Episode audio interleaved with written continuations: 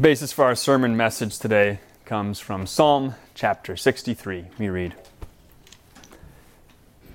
You, God, are my God. Earnestly I seek you. I thirst for you. My whole being longs for you in a dry and parched land where there is no water.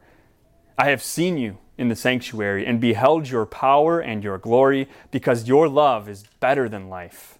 My lips will glorify you. I will praise you as long as I live, and in your name I will lift up my hands. I will be fully satisfied as with the richest of foods. With singing lips, my mouth will praise you. On my bed, I remember you. I think of you through the watches of the night, because you are my help. I sing in the shadow of your wings. I cling to you. Your right hand upholds me the word of our God.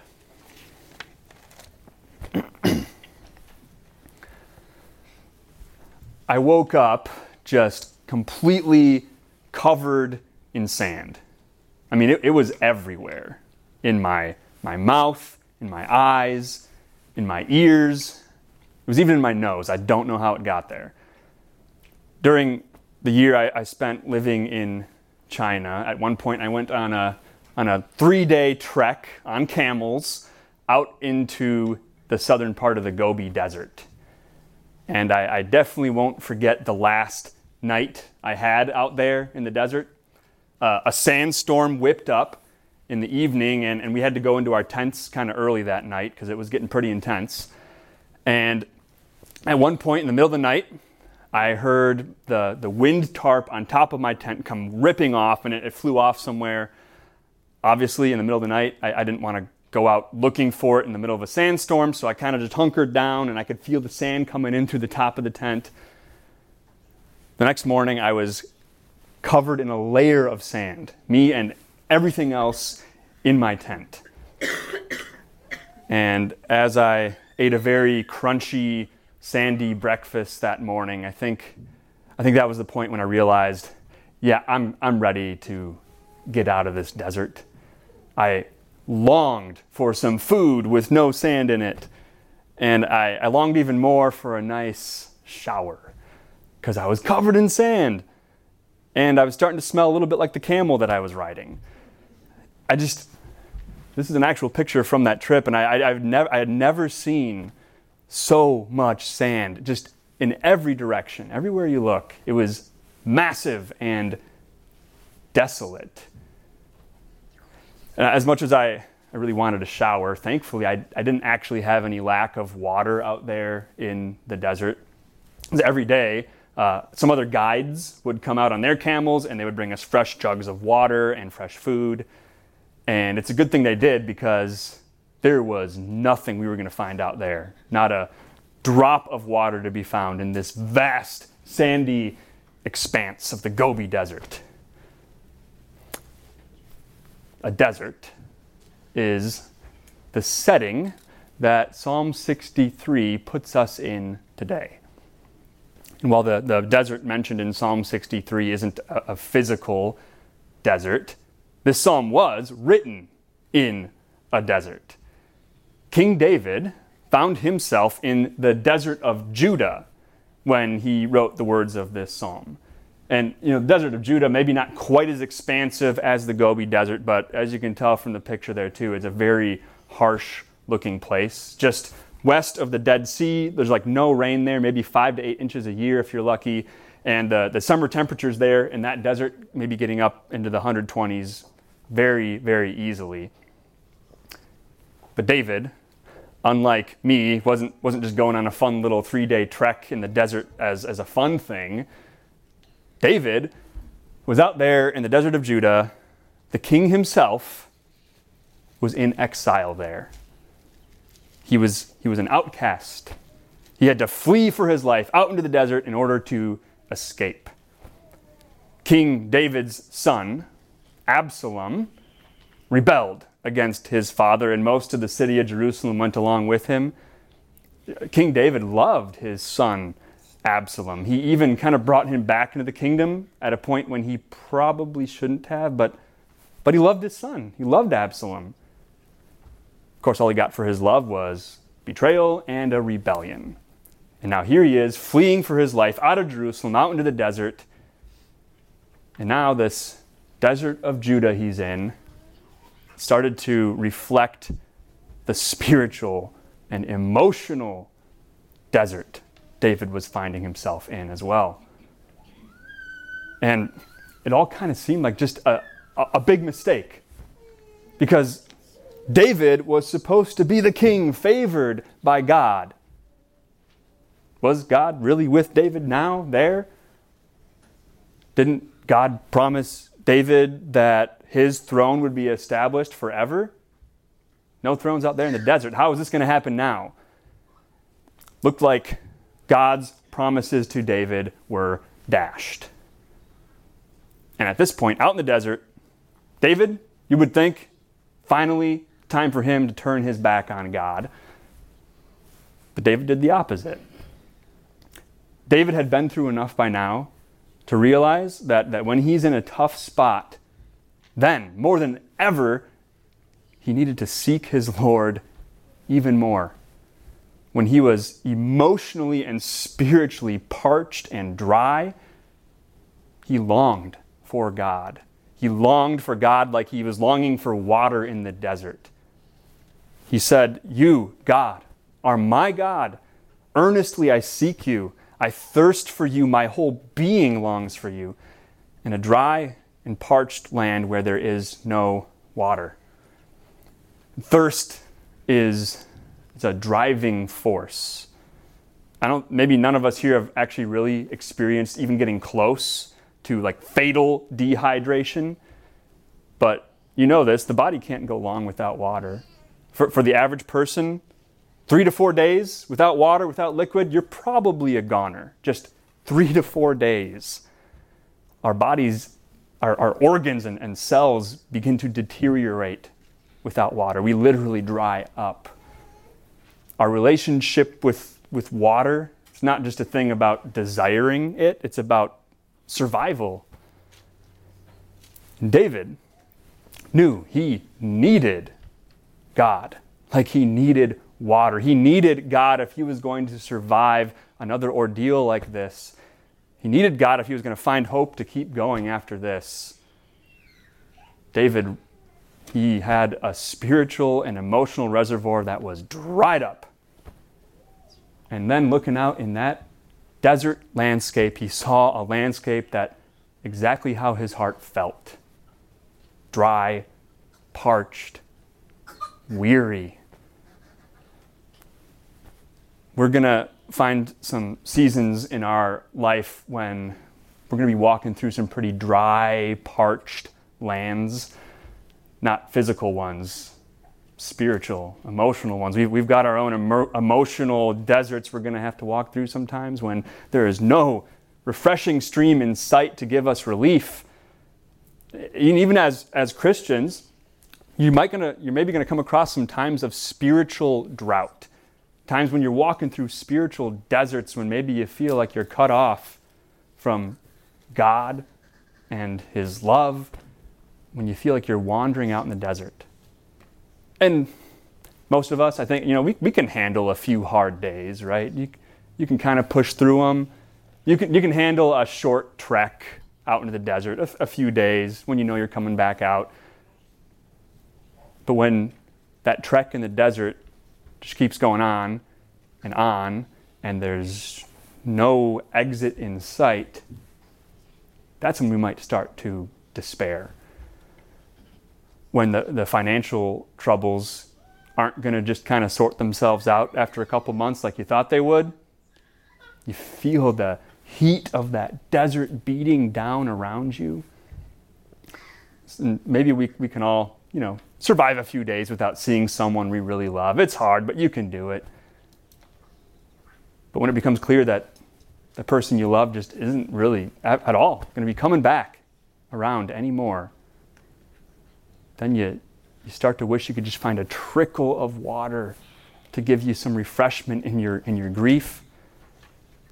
And work can sometimes have us so wrapped up that we don't give our families the time and attention they need. And, and you know, you, you'll tell yourself, it's just for a while. I'll just be busy for a couple weeks and it'll let up. And then when it doesn't, when the work keeps piling up and family gets pushed out more and more, you're going to feel like you're walking through a dry, parched land.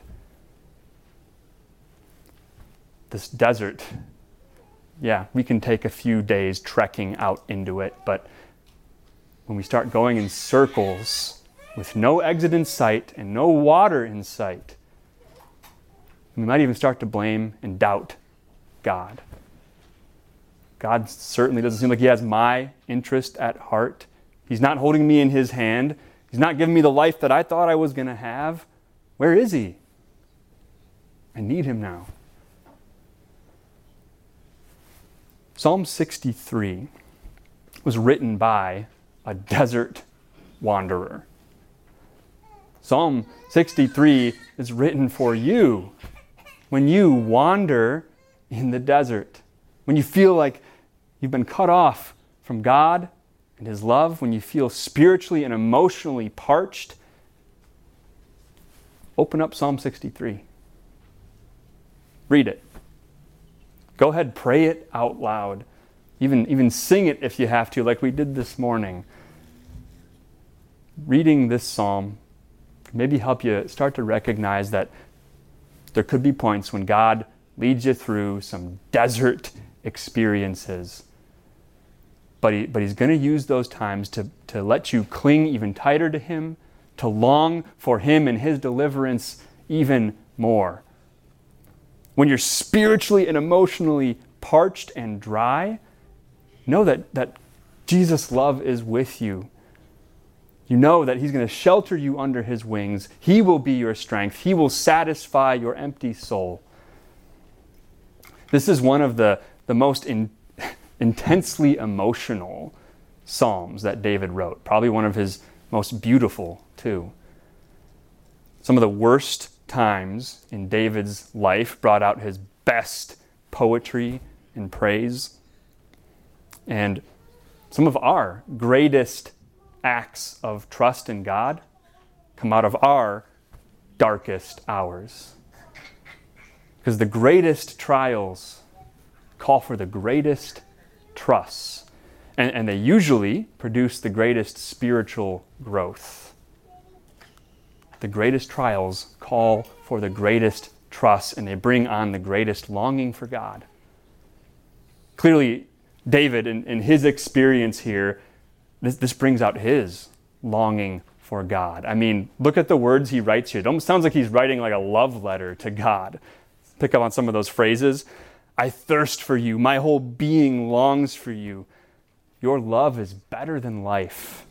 I think of you through the watches of the night. These, these words are bursting with emotion. And you, and you might want to take some notes here because any of those phrases, they're going to be really, really good lines you could put in your next Valentine's Day card. But this, in the end, isn't just David trying to be sappy. This is, this is David coming to grips with how deeply God satisfies his soul. David coming to grips with how much he depends on God, how much God has done for him and maybe some of us here haven't really had to walk, trek through a truly desperate desert yet. But I know some of you here have gone through some emotional deserts, some wastelands. I know some of you are trekking through them right now. But I know something else, and so do you. You know that God is faithful, that his faithful love will satisfy your emptiness, that he will uphold you in his right hand. You know this because you know Jesus. If you ever doubt that God will be with you, just remember his promises. They have never failed, they're not going anywhere. If you ever doubt, just look to Jesus. He is the water of life, and He gives the water of life even in the driest deserts that sin makes for us here in this world. Jesus Himself said, Whoever comes to me will never go thirsty. Spiritual survival depends on the grace Jesus gives. And he gives it freely. Jesus longed for God, his Father, more than any of us ever could.